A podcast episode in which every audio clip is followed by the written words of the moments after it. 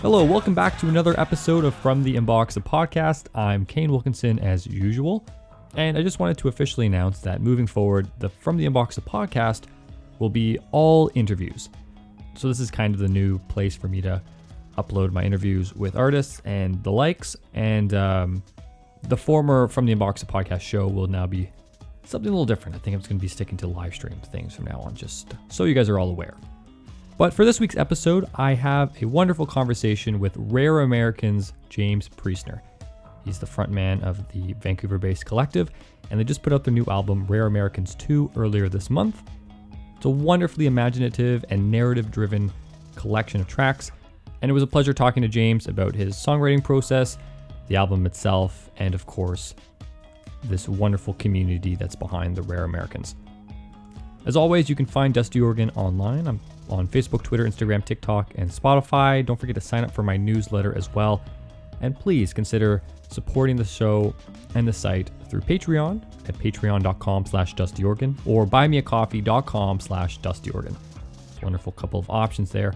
Or just buy a toque, just email me. Got some merch up on the site, dustyorgan.com slash shop. Just email me if you'd like to get some swag in your hands. That's it for me. Here is the interview with James Priestner of Rare Americans.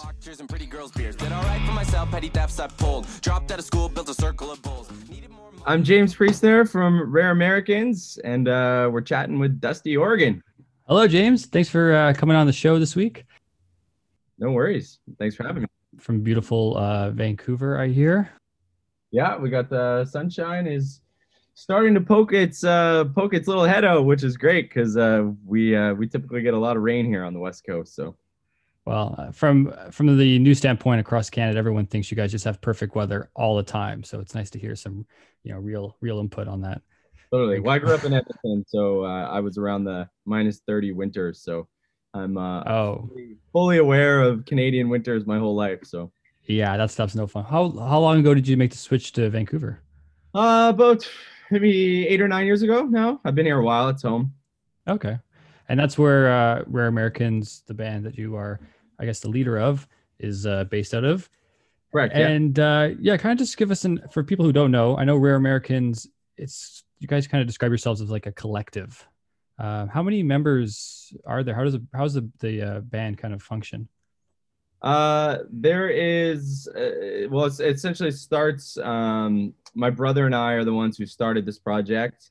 Um, so he's 11 years my senior. Uh, he lives in Edmonton. Uh, I live here, obviously. Um, he uh, doesn't play instruments or anything at all, uh, but he he's a great songwriter. So we uh, yeah we took a trip to the Caribbean together maybe three three and a half years ago now, and um, I was in a different band at the time. I was going to audio engineering school as well. Uh, and it was our first ever kind of bro kind of trip like that. So um, we, we were going for a while, 10 days. So I was like, okay, well, what are we going to do for, for this amount of yeah. time? Uh, so I was like, oh, I'll bring my guitar. And I said, hey, let's, you know, let's try to write a song or two. And uh, Jared's pretty funny guy. He's a big thinker. He's like, write, write a song. He's like, let's, let's fucking write an album. And uh, awesome. I was like, oh, okay, we'll see how it goes. Um, and sure enough, like literally, we probably spent like I don't think we did anything else. We went into the to the ocean a couple times, and literally we just like caught fire, and we we wrote like 12 or 15 songs in 10 wow. days, and uh, that kind of became the first record. Um, and I was playing in a different band at the time uh, with our uh, guitarist Lubo, mm-hmm. Uh, and this style of music was a little bit different. Uh, the songs that we had written in the Caribbean, they were just had a different vibe to them, different influence. Um, so we figured let's start a new, start this totally new from scratch. And uh, I, I really love Lubo, uh, kind of everything about him. He's, you know, my best friend and also um, uh, just a very talented kind of mad scientist type uh, guitarist. Um, and I asked him to be a part of this project. And uh, so he has been since day one, and then we've had a few kind of different members, uh, you know, since then. Um, but I would say the the core of the team now is uh, the three of us plus um, our drummer named Duran, who also uh, does a lot of our uh, social media and handles kind of a lot of our web stuff, and then uh, another kind of multi instrumentalist who's also a Slovakian, actually named Jan.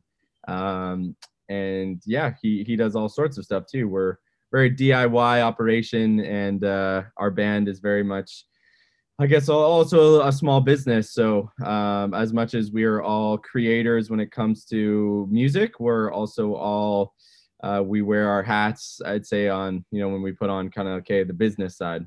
Yeah, and uh, well, uh, actually, out of curiosity, what type of uh, my first question would be, what kind of? I know Rare Americans has this wonderful blend of sound where it's you know uh, you got like ska, gypsy folk, rock, a little bit of hip hop in there too. But uh, what were your origins before that with the other band that you were playing with? Uh, the other band was definitely more uh, less punk. It was more, I would say, on the groovier kind of, you know, vibier kind of side. I would say it was much more in line with like Cage the Elephant or um, okay. Monkeys. Um, I, I always really I've loved hip hop since I was a kid, um, and I also loved uh, like Modest Mouse.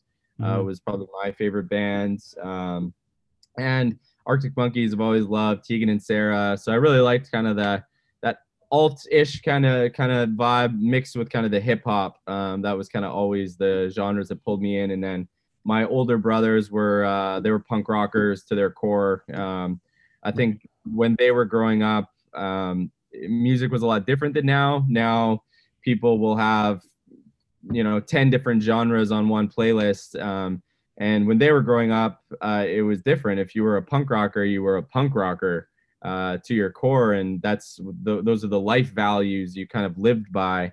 Uh, and it wasn't, I don't think, quite as common to uh, listen to punk and then listen to rap and then listen to rock or country or whatever. You were you were dyed in the wool, kind of a, a punk rocker. Um, and now uh, now now it's different. We all like all sorts of genres. So I think with our band, um, it's exactly that. It's an amalgam yeah. of different influences. Yeah, that's awesome. That's awesome. It's a lot of fun to listen to, especially you know on you guys have two albums now. Uh, your most recent one, Rare Americans Two, just came out on March fifth. And um, speaking of in terms of you know putting on different hats and doing things as like a business sort of thing, I understand that Rare Americans actually.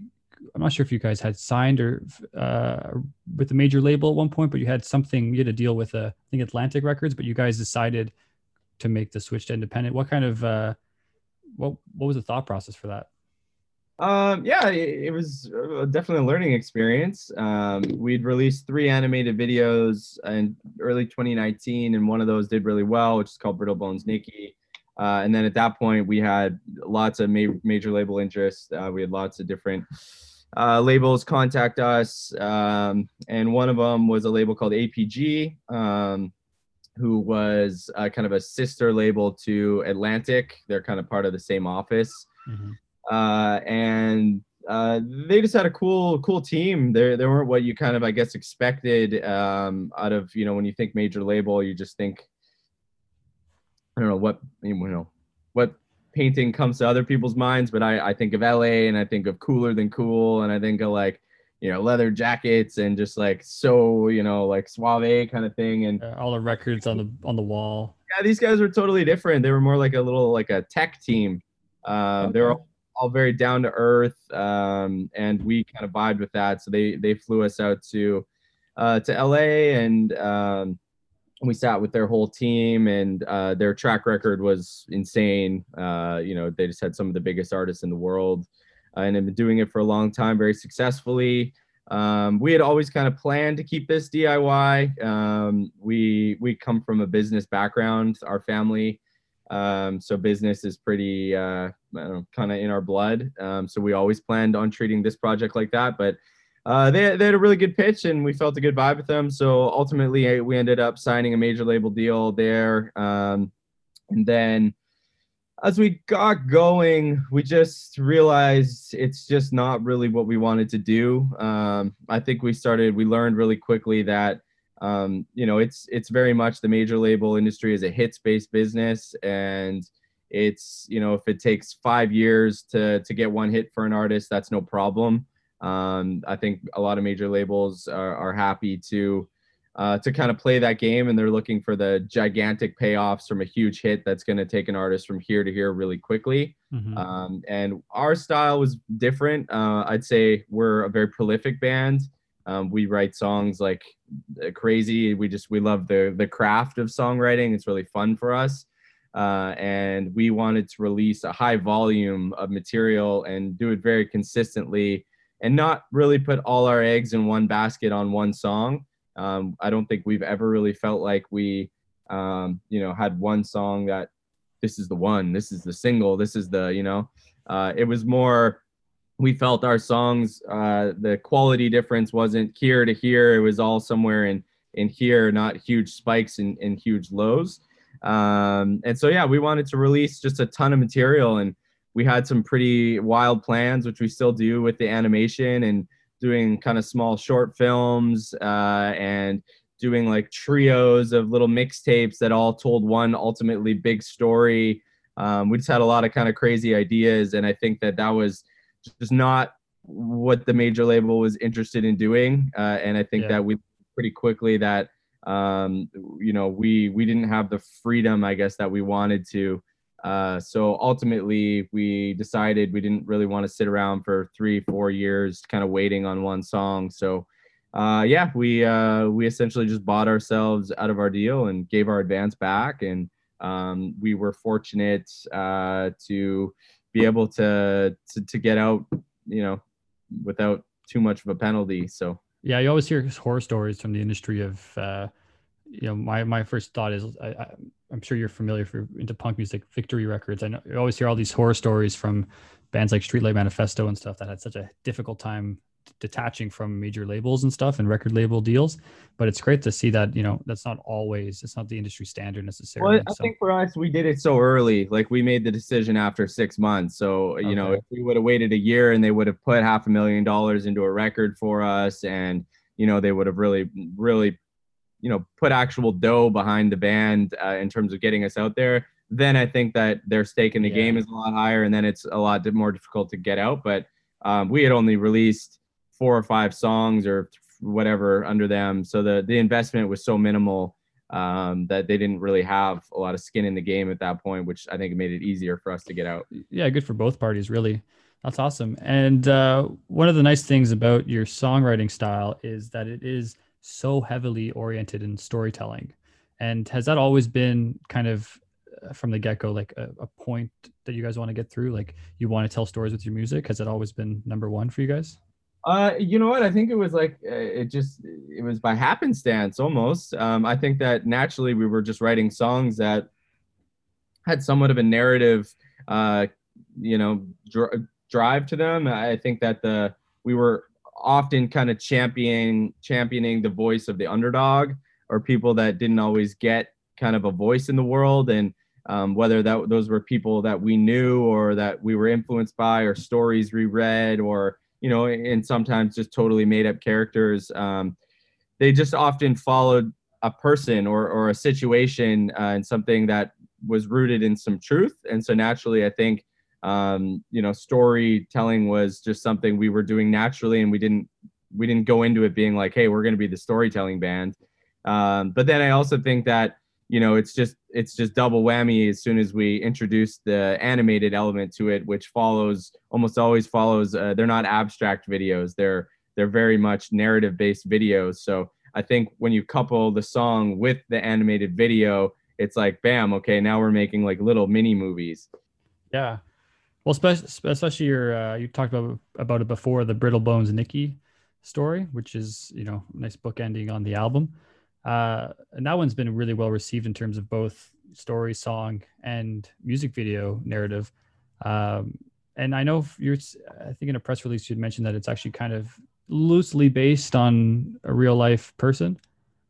Well, I would say extremely loosely. Extremely loosely, yeah. Um, that that was one where I don't know. My, I let my mind really just take off. Um, I was going on a walk to meet my my parents. Actually, were visiting Vancouver, and uh, they were about a 20 minute walk away. So I was on my way to meet them, and I saw this uh, guy outside of a like an old man outside of like an assisted living complex. Uh, you could tell he was kind of toward uh, the end of his life. Uh, he had the the full oxygen kind of tank, and he was also smoking a cigarette and had a disheveled kind of beard. And uh, he just, to me, just looked like a guy who had seriously lived a lot of life and had been through some shit. Uh, and so for some reason, that guy, I just started wondering, like, where, what, what, what could this guy's life have been?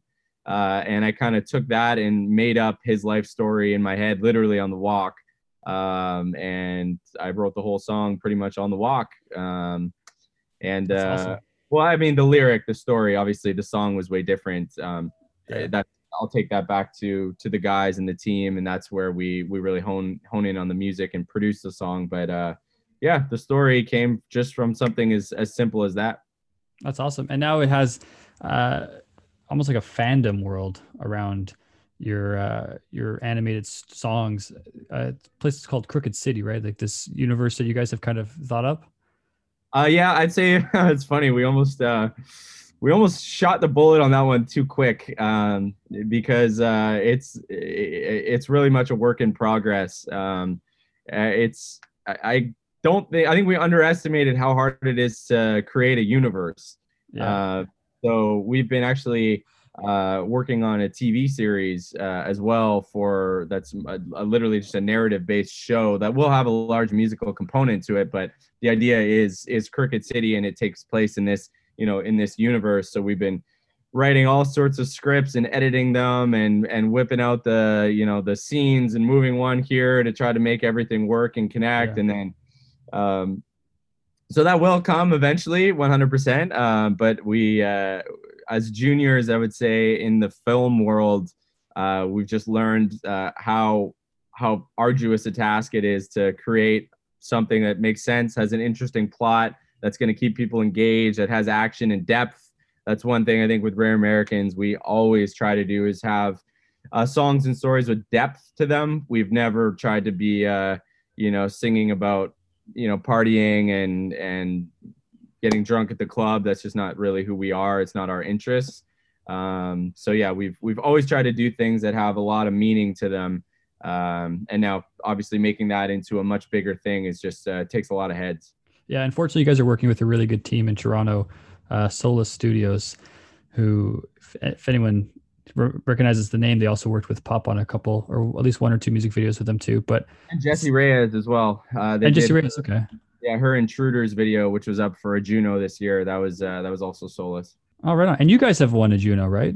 Rare Americans. We were essentially. I, I, like to say we won a Juno. Uh, we were like an assist on a Juno. It was it was our song that we co-produced, uh, which was Brittle Bones Nikki, and then the the other producer of that song, Ben, uh, won for uh, producer of the year.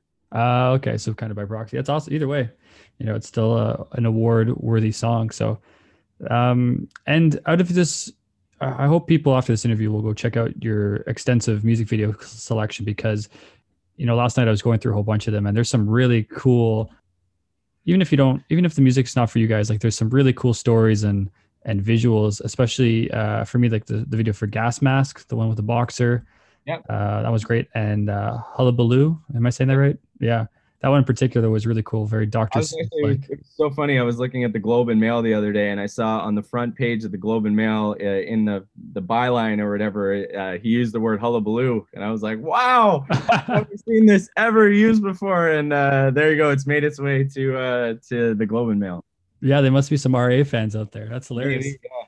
Any uh, any favorites from your uh, standpoint? Uh, songs? Uh, yeah, or, or music videos specifically. Anything that you've really enjoyed working on?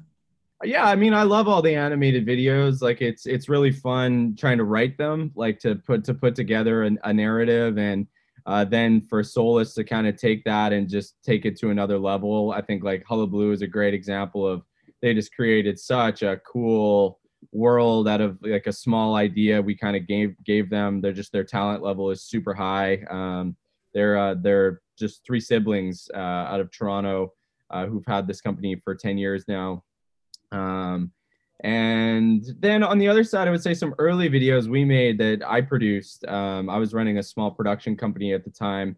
Uh, some of the live action videos uh, were really interesting to make, like Balmoral Hotel. Um, people in Vancouver would know it was. It's actually a hotel. It got shut down a few years ago. Okay. Um, back in the day, it was a actually like a luxury hotel um, when East Hastings Street was kind of like uh, the jam uh, in Vancouver. And then obviously, uh, for those familiar, East Hastings is one of the worst streets in North America, probably with drug abuse and mental illness. And the Balmoral Hotel turned into uh, just like a, an SRO, single resident occupancy, kind of like a, you know, real assisted living. But uh, it just got run down by drugs and prostitution and just blood blood on the walls and just as bad as it could possibly get. Um, so that was kind of what the song was inspired by, and we wanted to make it very truthful and feel raw and real. So we actually rented a room uh, at a hotel still open that's next door uh, called the West, which is also an SRO. So we actually found a way to rent a room there for a day, and we filmed uh, filmed the video there. Uh, and that was a humbling experience to go into uh, an SRO and the residents, uh, you know, were still in the rooms kind of next door, and they just had never seen a film crew really like this, and um, it was it was a really humbling experience, and really opened your eyes, and um, you know, so I I have uh, I guess a lot of fond memories of learning and just the experience of going through that. Um, so I really like uh, those videos as well as Moss Park. You're in Toronto, obviously, similar idea. Uh, we wrote that song literally about Moss Park, so we felt like the video should be filmed in Moss Park. Um, so I took uh, myself and a camera guy and, and one other person and uh, literally just went and talked to people in Moss Park and offered them beers uh, to see if they wanted to be to be in the video. And um, people wanted to kind of show their story and show who they were. So it was literally just a montage of people from Moss Park. That's awesome. Yeah, it's great to see how like uh, how instilled the idea of being down to earth and you know a very community based band that you guys are. You've got a physical you know community in, in Canada and North America especially, and um, now a big online world too. I know you guys. I was reading somewhere that some people from uh, some Comic Con fans even you know, dress up as Brittle Bones Nikki from time yeah, to time. Yeah, we had someone literally do the full full get up. Um, and with someone sent us a video of him doing the dance at Comic Con. It was crazy. That's amazing. Yeah, it's crazy how how sometimes a song just really connects with uh, with listeners and it goes that far, which is which is really cool. Totally, yeah. And uh, out of curiosity, my own out of my own curiosity, as a band that's Canadian based, why did you settle on the name Rare Americans? Oh man, people ask me this and I never have a good answer for it. um, I wish I had like an answer for this question that was like, I think 21 Pilots came from a book or from a chapter that they saw in a in a mm-hmm. book or a, you know, it was part of the story. Um, I think Modest Mouse is the same. Uh, ours wasn't really like that. Um, when we decided that we were gonna call this something different, uh, my brother and I exchanged uh, just text messages worth of you know a list of 10 band names here, another 10 here uh, and Rare Americans just kind of stuck out. Uh, and then we started kind of thinking about it, and it was a little bit of the idea that like being Canadian, you're almost like a proxy American, no matter what. Like um, we almost are kind of the rare Americans. Obviously, we're all in North America, and I feel like we're so influenced by American culture. Um, everything we do is, for the most part, a lot of it comes from America, whether that's from sports or politics. Um, it just totally floods uh, our our culture. Uh, it's just such an integral part. And as we're young, growing up in Canada, we learn about the American system. Um, and the opposite is not true in America. Um, Canada Canadian headlines are not flooding American newspapers. Our politics is not cracking the you know above the fold. Um, uh, it's it's just not the case. Uh, if a lot of Americans, unfortunately, just don't get very educated about Canada, they don't know the province names, they don't they don't know the capital of Canada. It's just something that they're never really taught uh, for the most part in their school system. Um, so I feel like as Canadians, we kind of by default almost are rare Americans, you know? Yeah, which is it's it's almost funny in a sense too. And whenever somebody brings that up, it's it's so funny how how disconnected they really are to Canadian, you know, news or history or just any facts really. And it's it's almost funny at time at times. Hundred percent, yeah but that's yeah, it's funny that you uh you know mentioned the whole finding stuff from uh, titles and names from books and movies and stuff too because I get the same question with about Dusty Organ. A lot of people are like, what the hell did you settle on Dusty Organ from? Like that's so stupid. But I've explained it a few times. It's from a song, so it's very similar. Like it just okay, something yeah. resonates, and then you know. But uh, yeah, something something hit you, it inspired you from something that you liked, and it for you is perfect, right? Yeah. I was gonna ask you obviously about your new album, Rare Americans Two how does that feel now that it's it's been almost a month kind of out into the world? Uh, you know what? I'm just happy it's it's out. We recorded this record so long ago. Like this, we recorded this in 2019. Um, we this is pre major label signing, so Yeah. uh, we were sitting on this for such a long time. So many of the songs were already available. Uh, Was there a reason why it took uh, a bit of time to get out? Yeah, they just didn't more really want to like they weren't in no hurry to release a record. So um, Mhm. the idea was we were going to release like a series of singles, which we kind of did.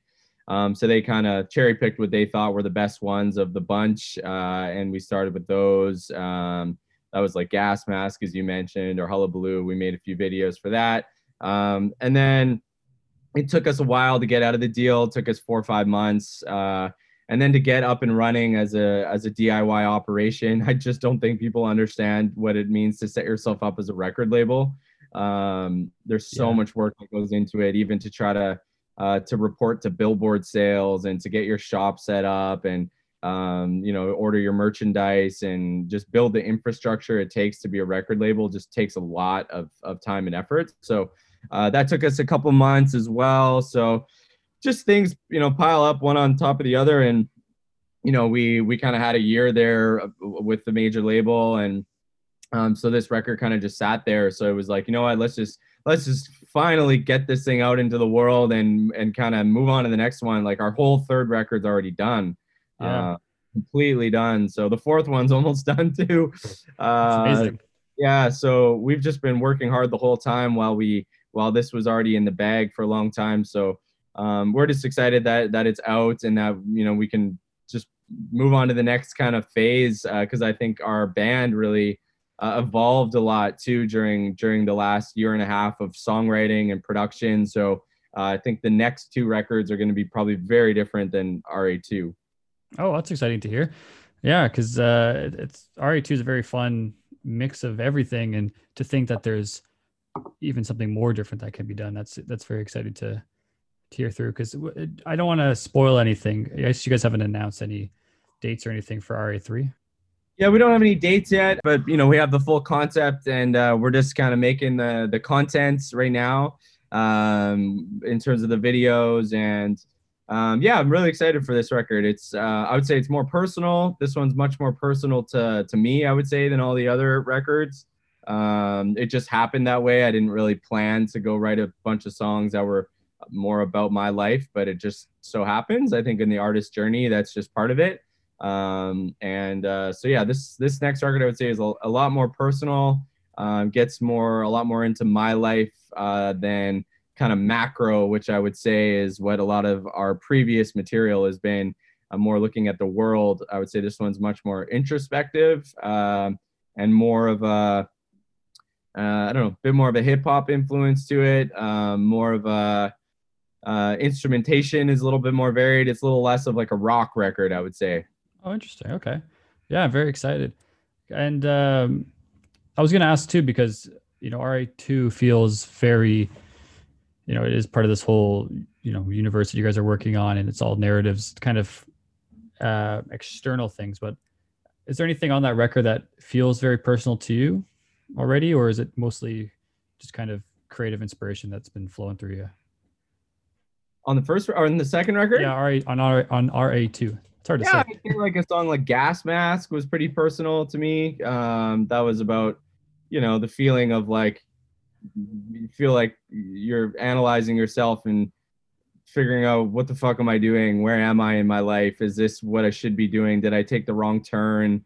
Uh, you know, just kind of really self-reflecting and self-analyzing and figuring out like, am I doing the right thing? And should I be doing this at all? You know, having that bit of self-doubt and self self-reflection. And that happens i think in the artist's life uh, i'm sure with you as well when anytime you're doing any sort of creative endeavor you you have high highs and you have devastating lows where you're like fuck man i put so much effort into this and it just totally fell flat on its face and no one gives a shit about it.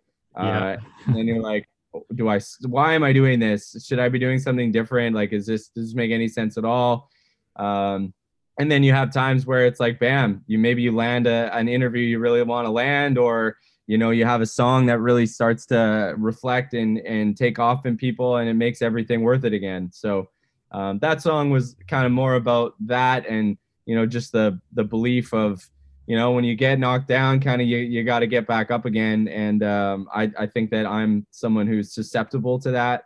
Um, yeah.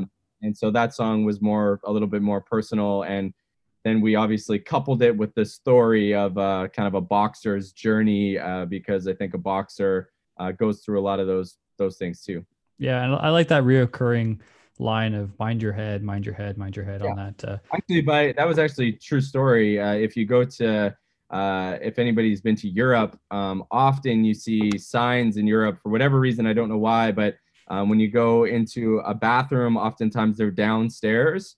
Um, so you'll see signs that say "Mind your head." Um, and there was a picture I came across in like a family album when I was like six, and we went to Europe somewhere, and it was me standing looking at the sign that said "Mind your head." Uh, so it was actually you know, kind of a double double entendre. It was the idea of uh, physically fucking mind your head yeah. and mentally mind your head. You know. Yeah, that's that's a great uh, it's a great mantra to kind of slip into your daily uh, routine for sure. And um, I know you guys toured around Europe a lot for your first album. Hopefully, you know, once COVID releases its tight grip on the world, uh, do you guys? I guess you guys really want to go back to touring Europe.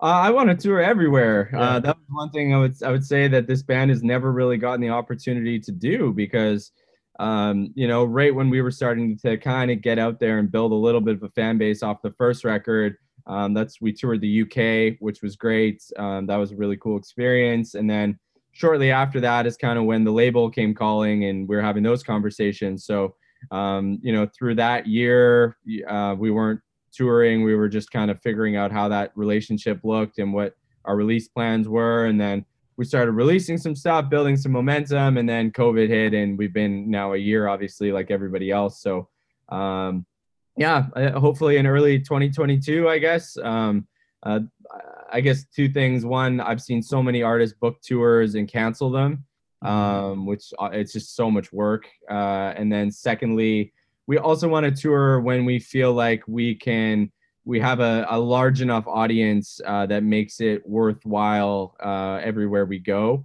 um, and so that i would say it's it's actually been nice being able to release so much material throughout the pandemic because it's allowed us to really build a lot more of a fan base uh, and so throughout the rest of this uh, pandemic we're we're going to do the same thing and just try to um, release a lot of material and really just build our audience as much as we possibly can. Yeah, it's very good that you guys have uh, not just one, but almost two albums to kind of, you know, hopefully be able to strategize and plan out based on the rest of the world's, you know, situation here, which is which is good. So hey, even if it's RA4, that's finally the world tour. You know, better late than never, right? So yeah, we honestly like. It's funny when, when you you know we deal with you know all sorts of different companies now, whether it's a radio tracking team or a press, press a PR team or whatever. And um, it's just the industry norm is kind of like, okay, you release a single, you should wait three months before you release another single. Or uh, sometimes PR companies, if you if you do a campaign with them, they won't even take you for another campaign unless you have like a two month gap in between. Uh, and for us, we just don't give a shit about that. Like, um, it's it's so much more about our fans. Uh, we 100% of the time all we want is our fans to to dig what we're doing and um, you know it seems like they just want more and more so it's like we're not going to sit around and try to play the industry game it just doesn't make any sense to us that's awesome that's actually very refreshing to hear really uh, from bands because there's so many people nowadays especially with covid that are just you know trying to become trying to pick up their pace on releasing music and and things like that but just to hear you know hear it organically from artists being like, you know what, we we know what we're doing. We trust our fans. We trust ourselves, and uh, yeah, it's just it's just nice to hear. At least I'm from my end of, you know, cool. getting all these PR releases and stuff from artists and labels and whatnot. It's that's cool. Yeah, because you never really get that, uh, you know, that insider monologue. Yeah, I guess. I think you really got to do your thing. Like, so many people are going to tell you what to do, and I, there's just so many cases of things not working and when you you went to the standard kind of plan i don't know to us it's just like we've learned twice now that when we start to build a lot of momentum on platforms and then we take a large break in releasing for whatever reason, a lot of times it's been situational. Mm-hmm. Um, that your fans are gonna move on to someone else. Like they're gonna they're they're there's people putting out content constantly right now, and that's what people crave. Um, and so for us, we just don't want to have these big gaps anymore. So you know that's why it's like okay, the second record just came out, great. Let's uh you know let's let's give that its glory for for a month or whatever. And we did the live stream show for the for the second record which was awesome. Um, and now it's like hey why, we're not going to sit around and milk that for six months. Let's move on you know? Yeah that's awesome. That's very exciting. Any uh are you able to say when you're planning on putting more like a new single or anything out or a new video or? Uh, probably around april 15th i think. Okay that's good for people. Mark your calendars people. April 15th ish that's exciting. Uh, well, thank you very much, James, for chatting with me today. Uh, I really appreciate it. No worries. Thank you for having me. And uh, yeah, you can check out Rare Americans 2. I just actually put up a review of it not too long ago. If anyone's curious, go check out that. It's a very, very fun album. And definitely check out their YouTube page because there's so many cool things. Uh, there's so many cool videos. And even you guys even did like a little, uh, I don't want to say talk show, but you and uh, your guitarist there, Lubo. You guys did a little question Q and A sort of stuff, and just you know fun tidbits of information up there.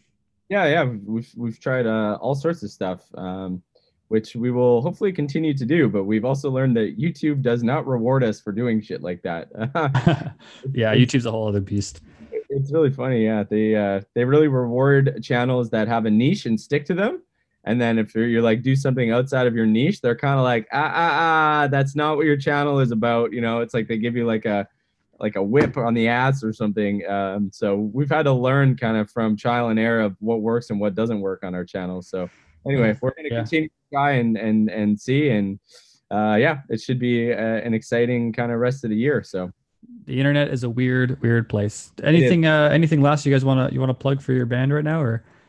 No, I, I, would say just you know it's it's uh it's a fun journey, and uh, now that we're back, uh, kind of in full control, uh, we're gonna release uh, just a, a, ton of stuff, and uh, I would say that our further releases are going to be more um, nicely packaged in terms of they're gonna have a, a story to them, and there's gonna be more context. Uh, they'll be a little bit more connected, I would say, than than things that we've done in the past, which is a little bit more fragmented. Um, now there there's going to be a little bit more cohesion, I would say, to uh, to the universe. So it's uh, it's a great time to kind of jump in and be a part of the overall story, I guess. Right on, and you guys are able to be found at. I think I saw everything is just at Rare Americans. Yeah, yeah, very nice simple and easy. Totally. Cool. Yeah. Right on. Well, thank you very much, James. Okay. Have a great day. Appreciate it.